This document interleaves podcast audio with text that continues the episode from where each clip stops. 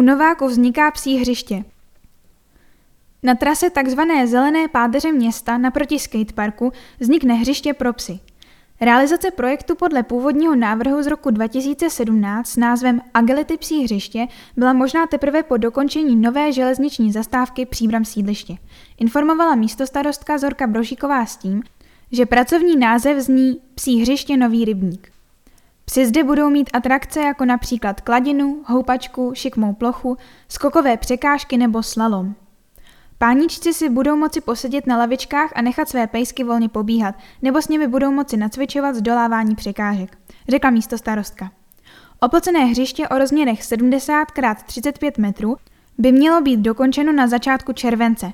Další psí výběhy se nacházejí na Litavce a pod hrází Čekalíkovského rybníka.